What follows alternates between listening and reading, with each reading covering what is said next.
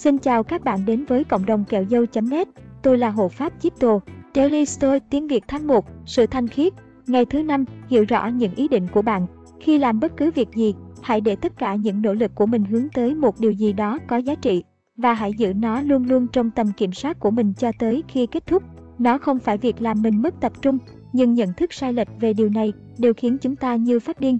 Theo Seneca trong On Tranquility of Mind, điều luật thứ hai mươi chín trong bốn mươi tám điều luật của quyền lực là lên kế hoạch đường lối rõ ràng cho tới khi kết thúc. Robert Greene viết như thế này: bằng việc lập kế hoạch chi tiết cho tới cuối cùng sẽ khiến bạn không bị choáng ngợp bởi những tình huống bất ngờ xảy đến.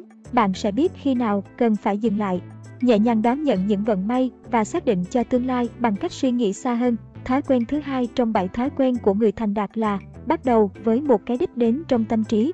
Nhìn thấy cái đích đến trong đầu không có gì đảm bảo bạn sẽ đạt được nó, không có con người khắc kỷ nào chấp nhận tương lai này.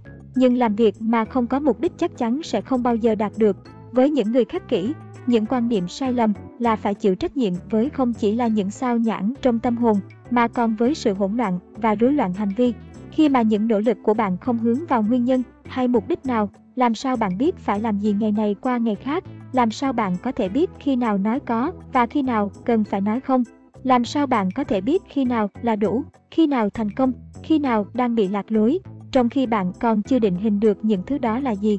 Câu trả lời là không thể. Do đó, bạn đã rơi vào sự thất bại, hay tệ hơn là bị lạc lối vô phương hướng.